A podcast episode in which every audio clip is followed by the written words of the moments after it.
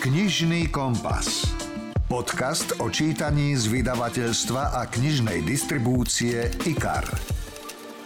Koľko času trávite na sociálnych sieťach? Či už je to Facebook, Instagram, Snapchat, TikTok, to, čo na nich robíte, ako často v nich scrollujete, ako veľmi na ne myslíte, keď na nich práve nie ste, to všetko hovorí aj o miere vášho narcizmu skutočne tí grandiózni narcisi sú viac na sociálnych sieťach a viac to prežívajú a vlastne je to pre nich také seba potvrdenie tej vlastnej výnimočnosti, tej vlastnej exkluzívnosti. Tvrdí to vynikajúci psychológ a súdny znalec profesor Anton Heretik, s ktorým som sa rozprával aj o kulte celebrít a prečo tak radi sledujeme relácie smotánkoidného charakteru. Odreagovávajú ten nedostatočný narcizmus tým, že sa trošku stotožňa s tými celebritami a predstavujú si, že sú na ich mieste a na tých všetkých rautoch a slávnostiach a, a operných báloch a žijú ten iný život a hovorili sme aj o syndróme hubris,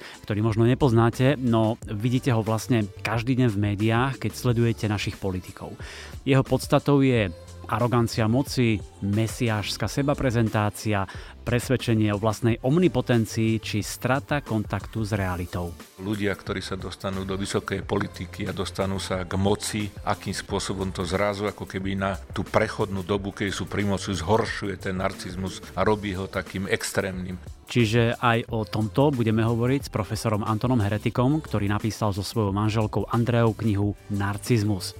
No a zhovárať sa budem aj s Arpádom Šoltésom o jeho šťavnatej novinke s názvom Zlodej väčšina, nielen zlodejov, ale takých tých klasických hrubokrkých mafiánov, oni väčšinou skončia vtedy, keď zatúžia po nejakej svetskej sláve a nejakej mediálnej pozornosti. Po nejakom čase tým ľuďom prepne z peňazí a z moci a zrazu povedzme, že zatúžia po politickej moci.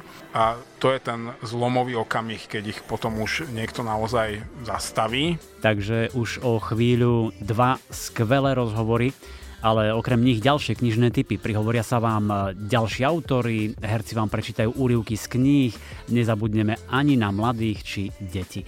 Príjemné počúvanie želá Milan Buno. Rozhovor zo zákulisia kníh.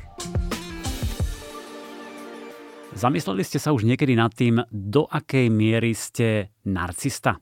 Či je to ešte zdravé, únosné, alebo je to na hrane a blíži sa to skôr k patologickému narcizmu. Myslím, že odpovede a veľa zaujímavých podnetov nájdete v knihe Narcizmus s podtitulom Zdravý a patologický od skúsenej dvojice psychológov Anton Heretik a Andrea Heretiková Maršalová. Práve profesora Heretika som vyspovedal a na úvod ma zaujímalo, či je narcizmus najmä fenomén dneška, alebo bol častý a rozšírený aj v minulosti. Ja si myslím, že práve ten grécky mýtus o narcisovi je dôkazom, že to je veľká téma psychológii to voláme archetyp, že taká strašne stará skúsenosť, ktorá má veľký význam pre ľudí a vlastne odtiaľ sa to tiahne celou históriou, hlavne kultúrnou históriou. Vidíme, že koľko výtvarníkov z názoru Narcisa vidíme a v tej knižke o tom píšeme ako veľký spisovateľ, skutočne veľký, ako Dostojevský, Wild, Hesse a mnohých ďalších spomíname, svoje postavy obdarili práve takými narcistickými črtami. A to len dokazuje to, že je to ozaj starý fenomén.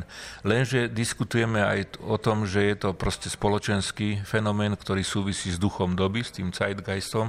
A dnešná doba je prečo si taká zvlášť ako významná z hľadiska narcizmu, pretože vidíme ten kult celebrit, vidíme ako významní politici zjavne majú črty narcistické a, to, a poznačuje to ich politiku. A okrem toho vidíme ten špeciálny fenomén sociálnych sietí, ktorí hlavne u tej mladej a mladšej strednej generácie, kde ten narcizmus zohráva obrovskú rolu.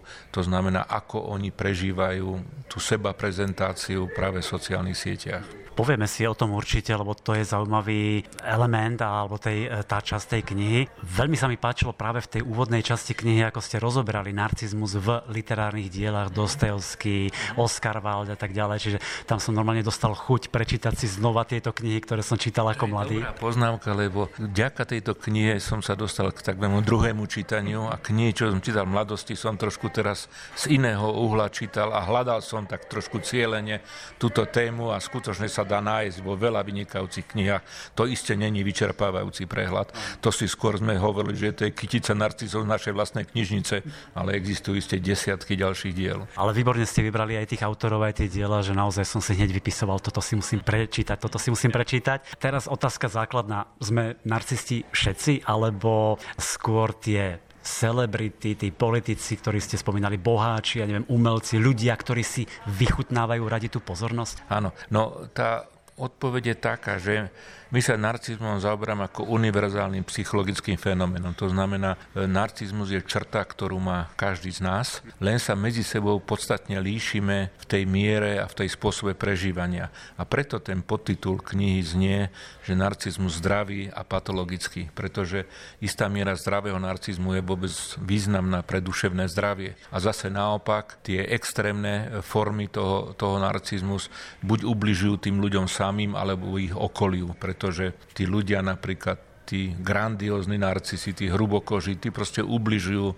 pre svoju necitlivosť a pre svoju sebalásku, egocentrizmu druhým ľuďom. Vy tak ale vlastne rozdielujete tých narcistov na hrubokožcov, ktorí to radi nejako si užívajú tú pozornosť a potom druhá skupina, to sme my takí hamblivejší? Áno, to je presne o tom, že my sa viac stretávame, manželka ako psychiatr, ako psycholog s tými citlivejšími, s tými, čo sa prezývaní, že tenko koži, lebo tí sa tak trápia tým, ako ich ľudia vidia, že nie sú dosť atraktívni, nie sú dosť populárni, že si ich druhí ľudia nevážia a podobne. A to je strašne dôležité, pretože my najmä u tých klientov depresívnych a úzkostných sa veľmi často stretávame s takouto poruchou narcizmu. Inak aj v úvode knihy ste si pekne pinkali s manželkou, že kto je aký narcis však? Tak toto máme podelené. Náskôr sa hlási k tomu precitlivému tenkokožemu, takže my si to často ako samozrejme navzájom e, diagnostikujeme, že kto je na to s vlastným narcizmom. Pán profesor, vie alebo môže ten priestor v médiách, ktorý médiá dávajú mnohým ľuďom a tým politikom, celebritám a tak ďalej, zhoršovať narcizmus alebo u niekoho prebudiť ten narcizmus? Isté, isté môže.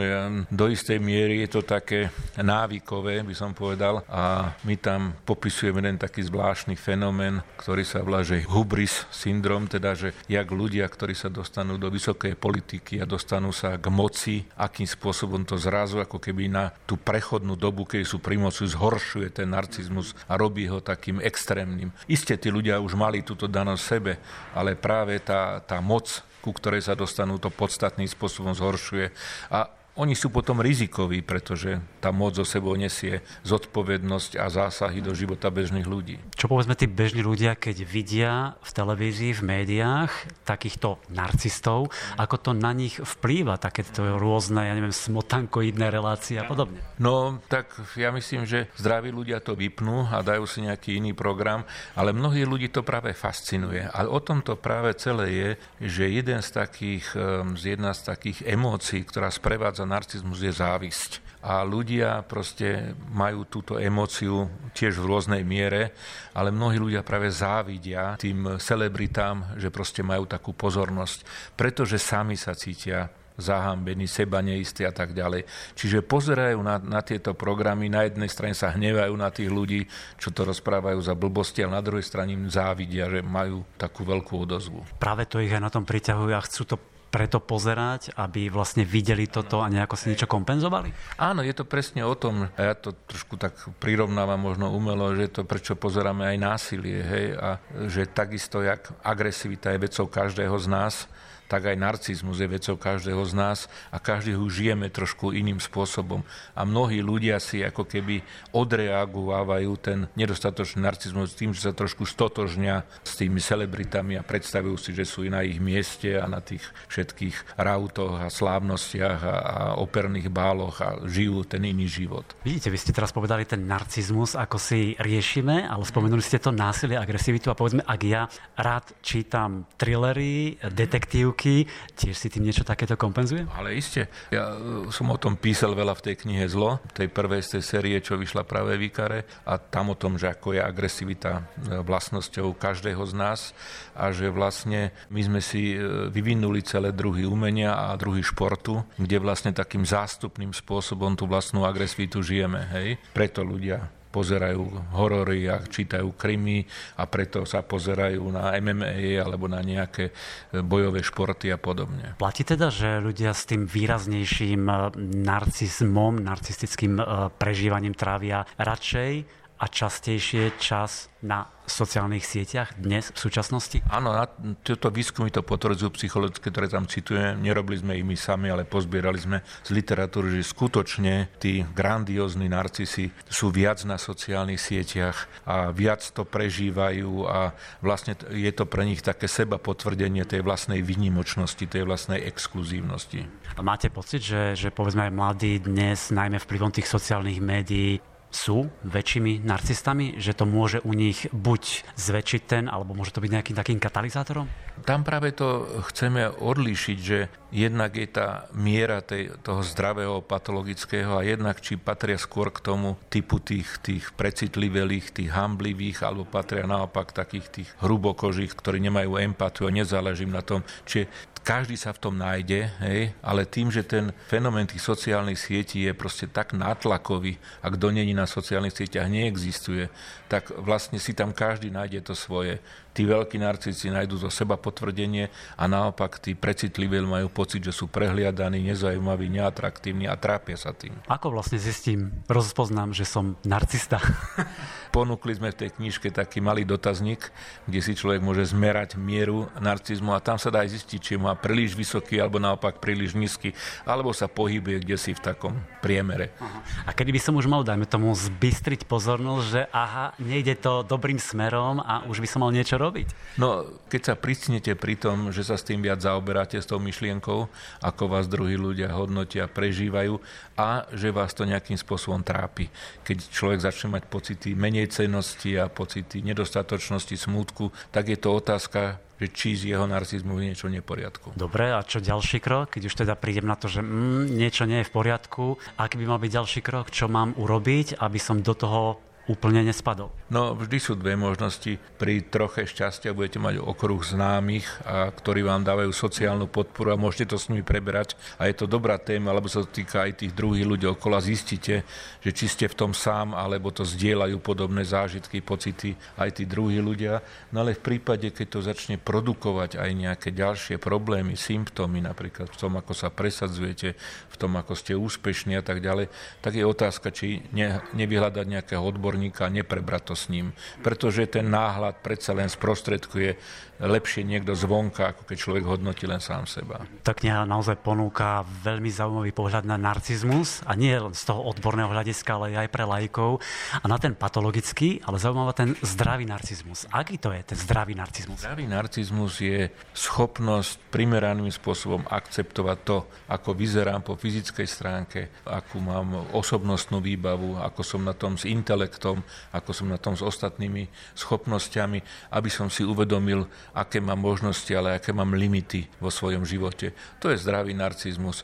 Nie je to, že to, keď sa ráno vstaneme a prvé, čo zbadáme v zrkadle, je hrozný obraz a trápime sa celý deň, prečo nie sme takí ako tí úspešní. Tak prajeme vám čo najviac toho pozitívneho zdravého narcizmu s knihou Narcizmus od Antona Heretika a Andrej Heretikovej Maršalovej. Počúvate podcast Knižný kompas.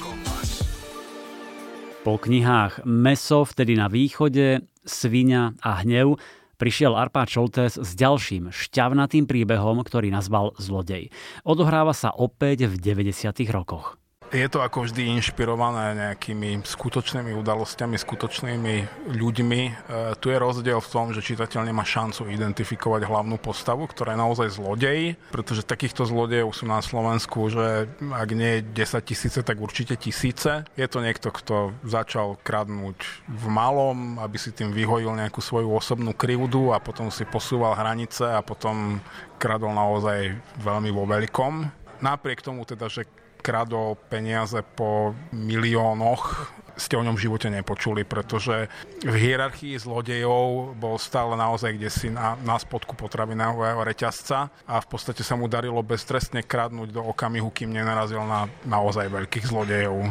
Presne v tej knihe píše, že tí veľkí zlodeji sa nechvália tým, čo nakradli, neužívajú si to tak, že teraz rozhadzujú peniaze a všetci vidia, že nakradli, ale práve sa to snažia skrývať. Samozrejme, veľký zlodej, ktorý má rozum, e, žije tak, aby si ho nikto nevšimol, lebo e, väčšina, nielen zlodejov, ale takých tých klasických hrubokrkých mafiánov, oni väčšinou skončia vtedy, keď zatúžia po nejakej svetskej sláve a nejakej mediálnej pozornosti. To nakoniec nie je len slovenské špecifikum, to vidíme všade na svete, že po nejakom čase tým ľuďom prepne z peňazí a z moci a zrazu že zatúžia po politickej moci a to je ten zlomový okamih, keď ich potom už niekto naozaj zastaví ja sa len obávam, že ten niekto, kto ich zastaví, je spravidla práve ten ešte väčší, sofistikovanejší zlodej, ktorý nedáva úplne až tak najavo, že je zlodej.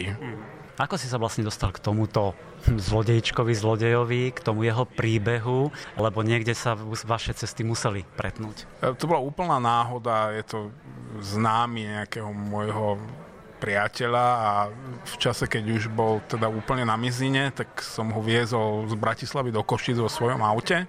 A on mi naozaj veľmi otvorene rozprával svoj životný príbeh s takým veľkým nadhľadom dnes ho rátam naozaj medzi svojich priateľov. On, naozaj on veľmi zmenil svoj život, svoj pohľad na svet, dnes sa živí úplne čestným spôsobom. Nie je to bohatý človek, ale zistil, že vlastne dokáže žiť oveľa spokojnejšie alebo vyrovnanejšie s tým, že má naozaj veľmi málo peňazí, ale robí veci, ktoré považuje za zmysluplné a, a naozaj sa dokáže celkom kriticky pozrieť aj sám na seba a na to, čo robila, hlavne veľmi, veľmi otvorene o tom hovoriť. Tým pádom ako keby, že uviedol do, do myšlienkového sveta e, zlodeja a vytvoril výborný podklad preto, aby som, aby som mohol ten jeho príbeh nejak ďalej rozvinúť a, a napísať ho ako román. Aj preto si zvolil ich formu, čiže z pohľadu toho rozprávača, že ja som ten zlodej? Áno, ja si myslím, že ten príbeh sám o sebe e, je v podstate banálny, lebo naozaj tých zlodejov je tu hrozne veľa, niektorí z nich e, ďalej fungujú, nie, niektorí rastú, nie, nie, niektorým sa to nepodarilo, niektorí narazili, stroskotali. Toto nie je nič mimoriadne vzrušujúce, ale ukázať to, ako to vy, vyzerá z hlavy toho človeka, ktorý kradne, to mi prišlo ako niečo zaujímavé. On čítal už tú knihu? Uh, áno, čítali ju. On bol veľmi spokojný, mu sa páčila, veľmi dobre sa na nej zabával, dokonca bol prekvapený, že popísal som niektoré postavy, ktoré sú vedľajšie, ale sú inšpirované nejakými jeho kontaktmi z minulosti. Ja som tých ľudí nikdy v živote nestretol, nikdy som s nimi nehovoril a on bol prekvapený z toho, že keď čítal ten román, takže tí ľudia sú úplne, že jedna ku jednej s tou realitou, ako si on pamätá že tomu, tomu prišlo, on mi písal, že, že, že to je naozaj, že to je ako mágia, že ako som to dokázal, že niekto, koho som v živote nevidel, nestretol a že som ho popísal úplne autenticky. Arpis, teraz sa mi žiada povedať, že si sa veľmi dobre prevtelil do roli zlodeja, ale uh, veľmi sa mi páčili mnohé pasáže z tej knihy. Uh, aj zacitujem napríklad obrad zlodeja o lup môže byť zločin, ale určite to nie je hriech. Obrad zlodeja je najbezpečnejší kšeft. A ja normálne som mal miestami pocit, ako by to bola naozaj taká analýza zlodejského remesla, toho myslenia, ako sa robí, aké sú tie následky, čo môže nasledovať. Mňa napríklad najviac prekvapilo, samozrejme som si u neho potreboval overiť niektoré technické detaily, aby som nepísal z prostosti napríklad, že ako vôbec vyniknem do, do nejakej firmy alebo do cudzieho bytu. Ja som si predstavoval, že mi bude vysvetľovať, ako sa vyrábajú nejaké špeciálne planžety, ako sa odomykajú zámky. A on sa na mňa pozrel ako na úplného idiota, že prečo by si to robil, normálne vykopneš dvere a to je všetko. Neskúšal si to, hej, nebol si to overovať? Nebol som si to overovať, neskúšal som to. Ja mám ako celkom úctu k cudziemu majetku, ale fascinuje ma, aké je to vlastne jednoduché. V podstate človek nemusí byť génius na to, aby bol úspešný zlodej niekde na úrovni vlamača, už vôbec nie. A je to naozaj tak, že väčšinu tých ľudí, keď ich chytia, tak ich chytia preto, lebo urobia nejakú chybu po tej krádeži že začnú príliš nápadným spôsobom dávať najavo, že majú peniaze, alebo, alebo toho klasického zlodeja naozaj, že ho, že ho chytia skradnutým tovarom, ktorého sa nevie zbaviť, alebo ho ponúkne na predaj nesprávnej osobe. Čiže vlastne to podielnictvo, keď niekto od zlodeja kúpi tovar a ho predáva ďalej, je pre celý tento biznis, keď hovoríme o tých vlamačkách, kľúčový a koľko ľudí odstíhajú ročne pre podielnictvo. To je naozaj minimum. Čiže e, niekde existuje podľa mňa, že naozaj veľký segment sivej ekonomiky, kde ľudia zarábajú veľa peňazí takmer bez rizika na, povedzme to tak, že poctivej práci zlodejov, ktorí si to tvrdo odmakajú v teréne. Mm-hmm. Tá kniha naozaj sa číta zaujímavo hlavne z toho pohľadu, že je rozprávaná akoby tebou, že ty si ten zlodej a berieš nás do hlavy zlodeja, do toho jeho zmýšľania. Vlastne tam píše, že zlodejina nie je robota ako každá iná, že je to povolanie. A dokonca, že patronom zlodejov je Svetý Mikuláš? E, áno, je to skutočne tak. Aj mňa to prekvapilo, ale aj zlodeji majú svojho svetého patróna. Ale veď to nie je úplne v rozpore s učením e, kresťanstva, ktoré hovorí o tom, že aj tak sme všetci hriešni. Tak ako zlodeji sú hriešni, ale veď raz možno oľutujú, vyspovedajú sa, odrmolia si svoje očenáše a zdrava si a potom to bude zase v poriadku. Tá kniha má úplne inú obálku, ako mali tvoje predchádzajúce tri. E, je veľmi zaujímavá. Sú tam tváre e, ľudí, ktorí boli na bankovkách. Dobre som si to dešifroval? Áno, sú tam vlastne tváre z rôznych bankoviek, takých niektorých, ktoré naozaj ešte si minimálne moja generácia naozaj notoricky pamätá, že je tam ten Štefánik e, z 5000 e, Obálku robil zase Peter Nosál, ktorý jednoducho výborný, ako ja milujem jeho obálky, ktoré robil pre mňa. A to, že sme výrazne zmenili dizajn súvisí s tým, že som vlastne ako keby odišiel od tých predošlých postáv aj štýlu písania. Po troch románoch som mal tých svojich uh, typických uh, hrdinov, alebo teda antihrdinov už plné zuby a aj som sa s nimi tak uh, nepekne vysporiadal v Zlodejovi, kde skončil novinár Schlesinger ako celku hrubá poznámka pod čiarou. Myhne sa, ale nemyhne sa tam dobre. Uh, rovnako Miki Miko, ktorý uh, z pohľadu toho zlodeja zrazu vidíme, že to, to nie je tak úplne ten, ten dobrý policajt, ktorý robí iba tie veci, ktoré by robiť mal. A na druhú stranu som napríklad e, trošku prilepšil privatizérovi a profesionálnemu synovi Aďovi Šipošovi, ktorý je tam podávaný z hlavy svojich kamarátov, ktorý alebo svojho kamaráta, ktorého samozrejme vidí úplne inak a e, oceňuje také jeho kvality, ktoré nás ako širokú verejnosť vôbec nemusia zaujímať. Takže niečo zase nové od Arpio Šoltesa, volá sa to Zlodej. Sú to opäť 90. roky, ale možno z iného pohľadu a určite podané z inej hlavy. Odporúčame.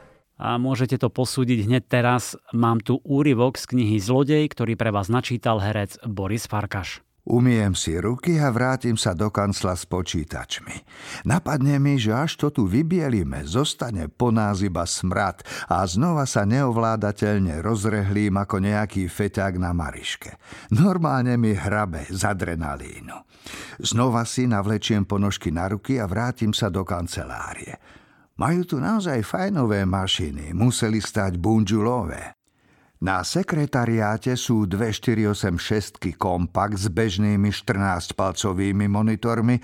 Vo vnútornej svetini na stole jeho jasnosti stojí luxusný Pentium od IBM s CD mechanikou a obrovským 17-palcovým monitorom.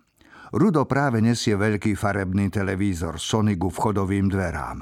Vykračuje si, ako keby mal v rukách prázdnu škatuľu od banánov. Rozoberám počítače, odpájam klávesnice, myši a monitory a postupne ich zvláčam ku vchodovým dverám. Leje sa zo mňa pot, ale už aspoň nie studený. Ešte ten veľký monitor, klávesnice a drôty a máme všetko, poviem Rudovi. Pomôžem ti s tým monitorom, ty pober klávesnice. Ešte obrazy, sú drahé, ukážem na stenu. Áno, videl som. Fúla a Benka, originály, skonštatuje Rudo. Tie tu zostanú. Nechápem. Každý z tých obrazov má vyššiu hodnotu ako môj trojzbový byt na terase. Máš na to kúpca? Pokrútim hlavou, že nie. A čo chceš s nimi robiť? Chodiť s nimi po záložniach alebo ich vybališ na blšáku? Nikdy neber umenie, ak nemáš dopredu dohodnutého kúpca. To je najlepší spôsob, ako sa nechať chytiť. Umenie sa dá jednoznačne kvalifikovať, keď ho u teba nájdu si vybavený. Berie sa len na objednávku. Vôbec sa toho nechytaj, to nie je naša liga. IKAR. Čítanie pre celú rodinu. Najúspešnejšia slovenská autorka Táňa Kelevá Vasilková stihla pred Vianocami novú knihu, ktorú nazvala Skúšky. Je najhrubšia a najdlhšia zo všetkých mojich kníh. Hádajte prečo? Pretože zachytáva okrem iného aj obdobie, ktoré si teraz žijeme a ktoré trvá tak veľmi dlho. Je to obdobie koronavírusu, ktoré nás ovplyvňuje, či chceme alebo nechceme. V príbehu zachytávam osudy piatich rodín, ich problémy, ich boje, ich skúšky, ktoré boli vystavené, hoci sa na ne neprihlásili. Knihu som písala v čase, keď manžel mal home office a dcera online štúdium na konzervatórium. Tu mi zvonili väčšine telefóny hrála nejaká hudba a niekto na mňa niečo stále hovoril. A ja som si hovorila, musím, musím, aj keď som piekla chlieb a varila a starala sa o domácnosť, musím, musím písať. Pretože som veľmi chcela zachytiť obdobie, ktoré žijeme. Dúfam, že sa mi to podarilo a že kniha sa vám bude páčiť. Príbeh skúšky je však nielen o covide, ale najmä o láske a neláske, o priateľstve, o šťastí a zmenách, ktorým sme sa museli všetci prispôsobiť. A niekto ich znáša lepšie, niekto si s nimi poradí s úsmevom, inému to môže trvať. A práve to dokáže ovplyvňovať naše vzťahy, občas nimi zatrasie, naštrbí základy, ale tiež ich vie stmeliť a vdýchnuť im nový život. Vypočujte si úryvok z knihy Skúšky, číta Dadonať. A myslíš, že na tú lyžovačku pôjdeme? Vystrali Nataša otázku na manžela, ktorý si práve spolu so synom sa dá k večeri. Isté nie, zareaguje Peter. Dušan na ňo hodí otrávený pohľad, ako by vravel, čo ty môžeš vedieť.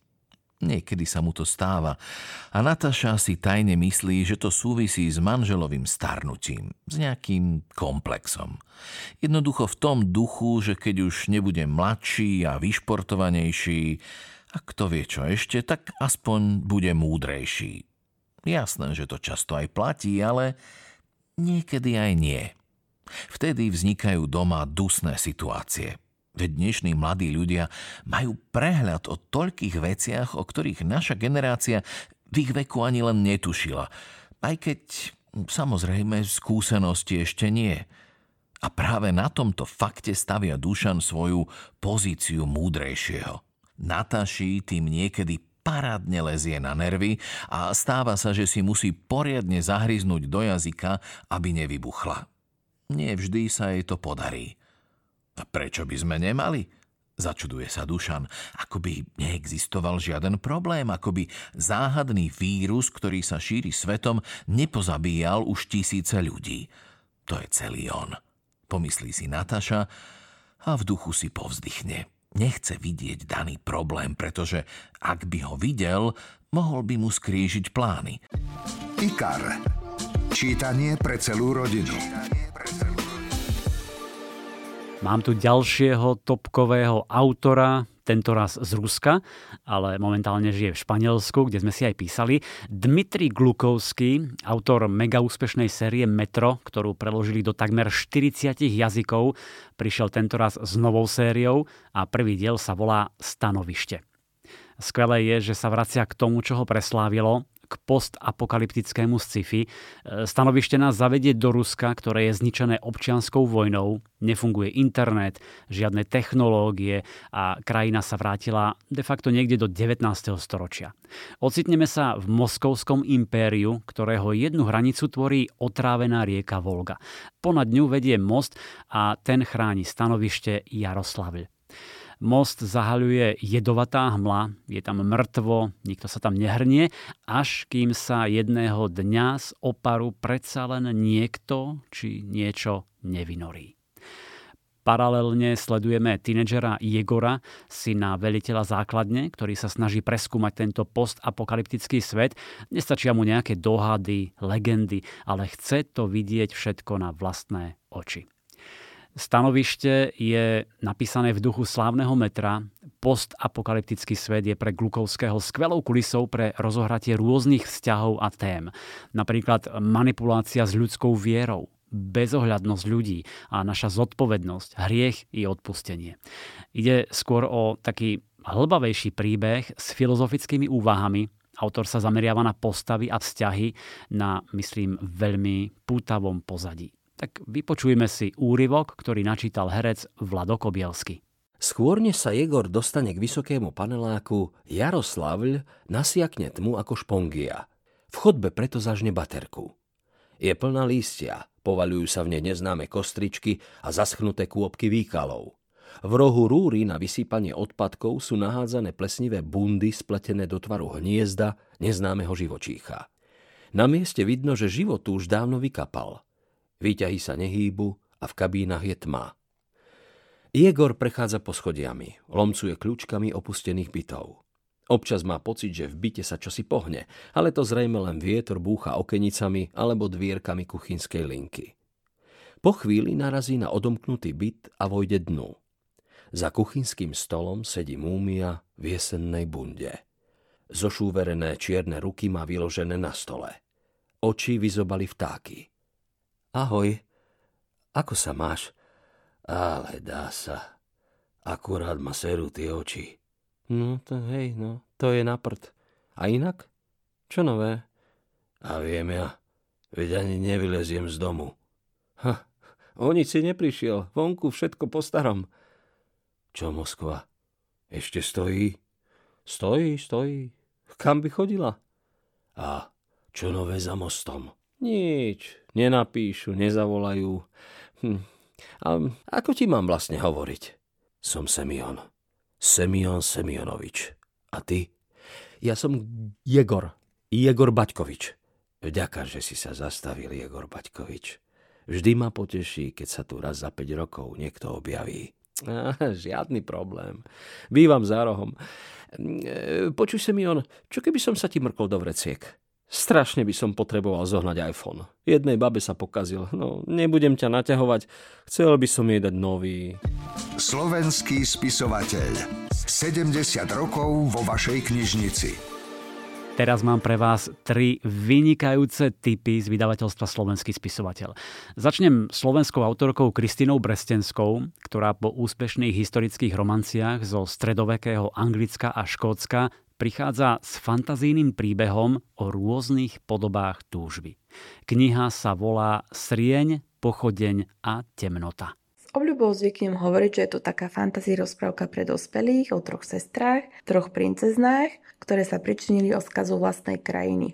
Každá z nich je iná. Jedna túži pomoci, druhá povášni a tá tretia zase dáva prednosť samote. Keďže sú princezné potomkami dávneho hriechu bohov, ovplyvajú nadprirodzenými schopnosťami a práve kvôli týmto schopnostiam ich ľud začal posmešne prezývať srieň, pochodeň a temnota. A zároveň tieto prezývky v určitom zmysle symbolizujú aj ich povahové črty. Jej príbeh nás zavedie do krajiny Ansália. Tá trpí v dôsledku kliatby, ktorou bohovia potrestali ctižiadostivosť troch princezien. Zbaviť kráľovstvo jej okov môže iba najsilnejší a najschopnejší bojovník a tak kráľ usporadúva turnaje v snahe nájsť vyvoleného hrdinu. Výťaz sa môže oženiť s jednou z jeho dcer, no počas svadobnej noci za každým čaká na novomanžela smrť. Odvážnych bojovníkov ubúda, Zúfalstvo prostých obyvateľov krajiny narastá, až sa jedného dňa v Ansálii zjaví príťažlivý daemon.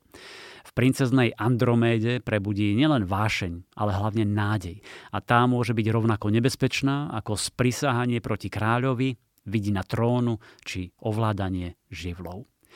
Príbeh Srieň, Pochodeň a Temnota je pútavé fantasy. Nie je to taký prvoplánovo romantický príbeh, ako sme u Kristiny zvyknutí, ale romantika tam je, aj dobrodružstvo, mágia, napätie. No a Kristina mi prezradila, ako sa zrodila krajina Ansália. Na samom začiatku bola iba túžba napísať fantazíroman a tie prvé nápady sa začali postupne formovať na dovolenke v Taliansku, kedy moja staršia dcera vymyslela názov krajiny Ansália. V tom čase mala iba 4 roky a prechádzala veľmi čarovným obdobím vývoja, kedy si vymýšľala slova, ktoré vlastne neexistujú. Samozrejme som si to slovičko hneď poznačila s tým, že raz sa mi môže zísť a napokon som ho využila práve v tomto fantasy romane. No a samotné písanie pre mňa predstavovalo slobodu, pretože som nebola ničím obmedzovaná a vytvorila som si svet s vlastnými tradíciami, s vlastnými zákonitosťami a históriou. Teraz vám odporúčim mimoriadne citlivý a srdcervúci príbeh o vzťahu medzi ľuďmi a zvieratami, s ktorými zdieľame prírodu. Príbeh, ktorý vám možno zlomí srdce. Príbeh o ľuďoch, vlkoch a ich spoločnom nažívaní. Volá sa Kedy si tu žili vlky a autorka Charlotte McConagyová vytvorila svet, do ktorého sa ponoríte a budete si vychutnávať každú stranu. Hlavnou hrdinkou je Inti Flinová, ktorá prichádza do Škótska ako vedúca týmu biológov. Ich úlohou je vypustiť 14 vlkov dravých do voľnej prírody v odľahlej časti Škótskej Vysočiny. Inti dúfa, že sa jej podarí prinavrátiť život zomierajúcej krajine. Vedomie, akých krutostí sú ľudia schopní voči divokej prírode aj voči sebe navzájom ju zmenilo na nepoznanie. Vlkom sa v novom prostredí prekvapivo darí, Inti pomaly stráca ostražitosť a otvára sa priateľstvám i láske. No jedného dňa sa objaví mŕtvola miestneho farmára a Inti vie, koho budú všetci viniť z jeho smrti. Podujme sa na riskantný krok, aby svojich vlčích zverencov ochránila.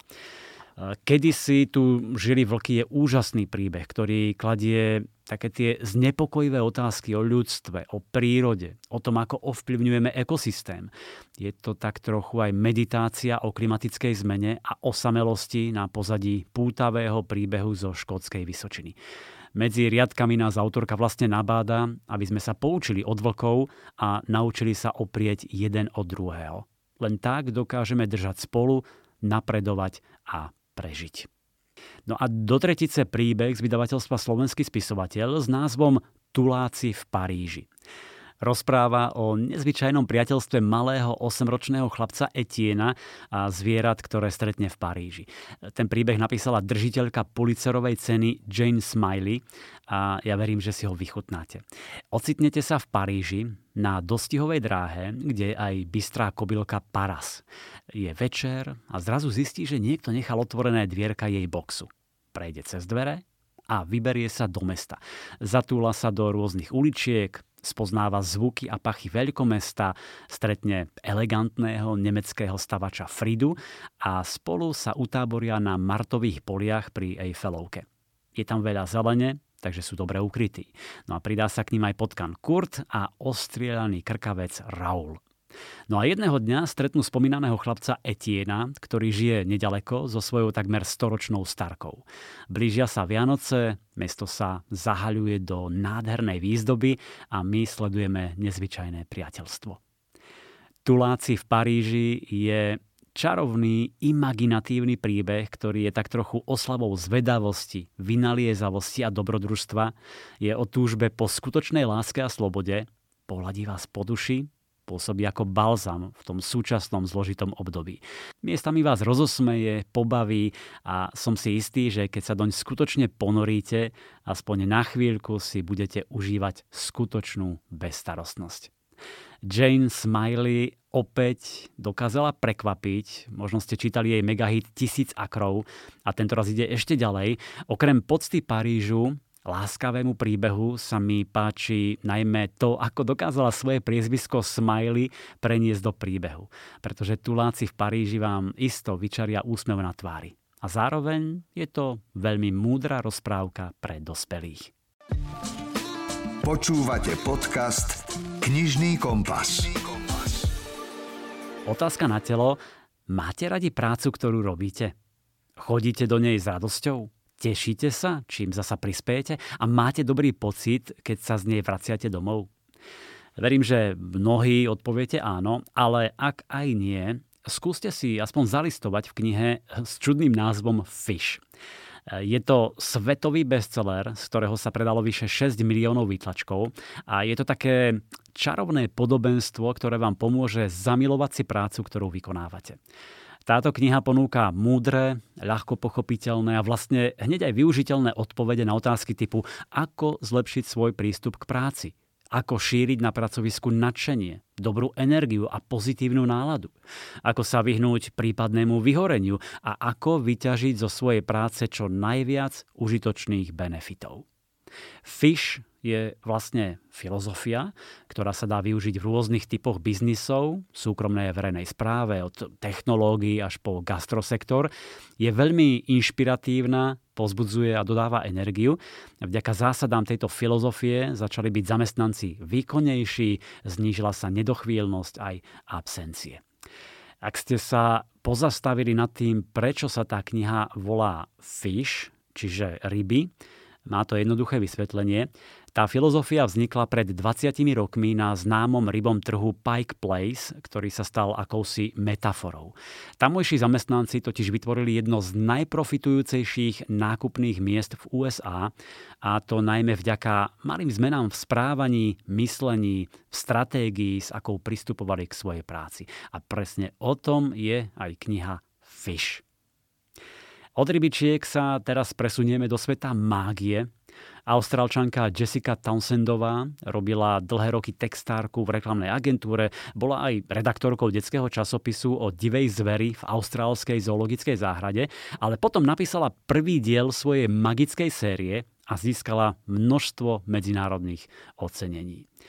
V Slovenčine vyšiel prvý diel s názvom Nič never, pozoruhodné skúšky Morgan Crowovej pred tromi rokmi. E, potom nasledovala dvojka s názvom Čarotepka, poslanie Morigen Crowovej a teraz vyšla tretia časť Prázdnomor, honba na Morigen Crowovu. Ako si možno pamätáte, Morigen a jej priatelia majú za sebou prvý rok ako hrdí študenti elitného spolku výnimočných pomohli prekaziť ohavný, hrôzostrašný jarmok a preukázali oddanosť oddielu číslo 919. Teraz Morigen musí zvládnuť tajúplné skazené čarotepecké umenia a naučiť sa ovládať čarosilu, inak hrozí, že ju pohltí. Nič never navyše zachváti neznáma desivá choroba, ktorá mení nakazené čarozvieratá na bezduché, zlomyselne útočiace tvory. Panika sa šíri a je nám Origen aby našla liek na prázdnomor. Takže e, opäť dobrodružný, čarovný príbeh, v ktorom Morigen bojuje proti novému zlu. E, Prázdnomor je napínavý fantasy príbeh v brilantne vymyslenom svete nič never a s hrdinkou, ktorá je inteligentná, lojálna, odvážna a za každú cenu chce pre svet, pre ostatných urobiť správnu vec. Ak by ste si pozreli na internete to množstvo cien, ktoré autorka získala za sériu Nič never, aj by ste ich ťažko porátali. Navyše na Amazone má takmer 2300 recenzií a 4,8 z maximálnych 5 hviezdičiek, čo sa teda stáva málo kedy. Tak ak máte radi svet la Harry Potter, vyskúšajte sériu Nič never, v ktorej vyšla už tretia kniha Prázdnomor. Príroda fauna, flóra a životný štýl. Ak máte doma haukáča, zbystrite pozornosť. Nedávno vyšla kniha Múdrosť starých psov. Autorkou je úspešná novinárka a spisovateľka Eli Radingerová, expertka na psy a vlky. V tejto knižke prináša krásne príbehy, ktoré môžu slúžiť ako príklad dôvery, trpezlivosti, pozornosti a vďačnosti vašim psím miláčikom. Píše o intuícii, láske, odpúšťaní a dôvtipe, ktorým psi oplývajú. A sústredí sa najmä na staršie psy, ktoré nás môžu mnohému naučiť, napríklad ako neriešiť to, čo nemôžete zmeniť a že všetko má svoj čas. Ako vnímať každý jeden deň ako dar a vzácnosť pretože zajtrajšok už nemusí prísť. Ukazuje nám, ako spoznať naozaj to dôležité, na čom by nám malo záležať a že nikdy nie ste pristarí na nové výzvy. Autorka píše o všetkom na základe svojich zážitkov a skúseností. Dlhé roky sa venovala výskumu psov a vlkov v Yellowstonskom národnom parku, ale potom ho prerušila, aby sa mohla naplno venovať svojej 13-ročnej sučke Šire v posledných rokoch jej života. Viedla si denník, zachytávala každý okamih v nádeji, že jej to pomôže lepšie spracovať bolesť zo straty, ktorá raz nevyhnutne príde. A prišla. Jej kniha Múdrosť starých psov je podsta všetkým psom, lebo ako píše, psy sú obohatením nášho života. Ajna. Na vlne ezoteriky a spirituality.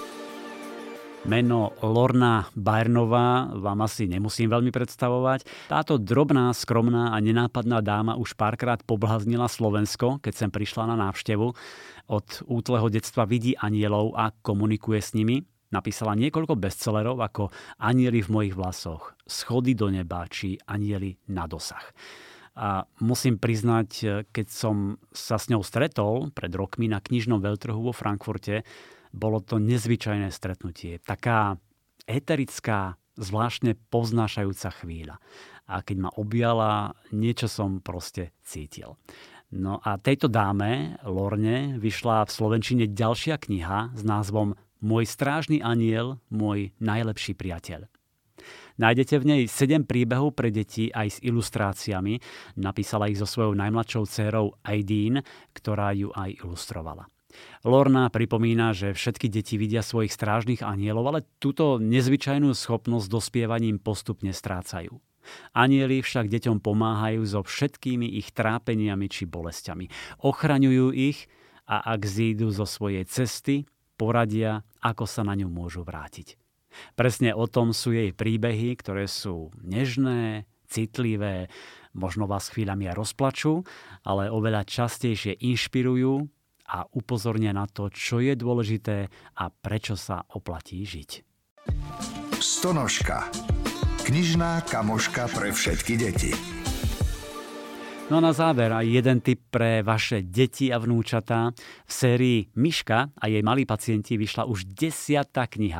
Tento raz Vianočné príbehy. Nádherná séria, ktorú sme milovali aj s mojimi cérami, len už trošku vyrástli.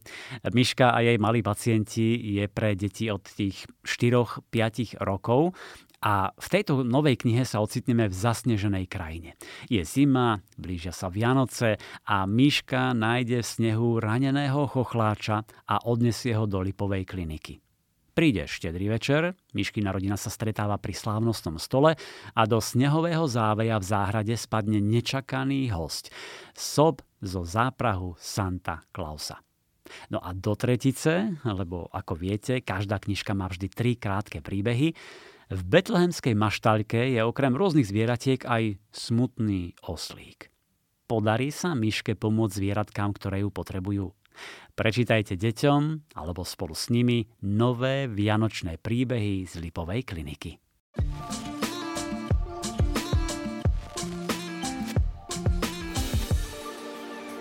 Priatelia, nových kníh, ktoré sa oplatia prečítať, vychádzajú každý týždeň desiatky. Ja som ponúkol len malú ochutnávku, ale v internetových či kamenných kníhkupectvách ich máte tisíce, takže sa trošku nimi prehrabte a verím, že nájdete pre seba či pre svojich blízkych to pravé orechové. Počujeme sa opäť v pondelok o dva týždne. Krásny advent želá Milan Buno. Knižný kompas. Podcast o čítaní z vydavateľstva a knižnej distribúcie IKAR.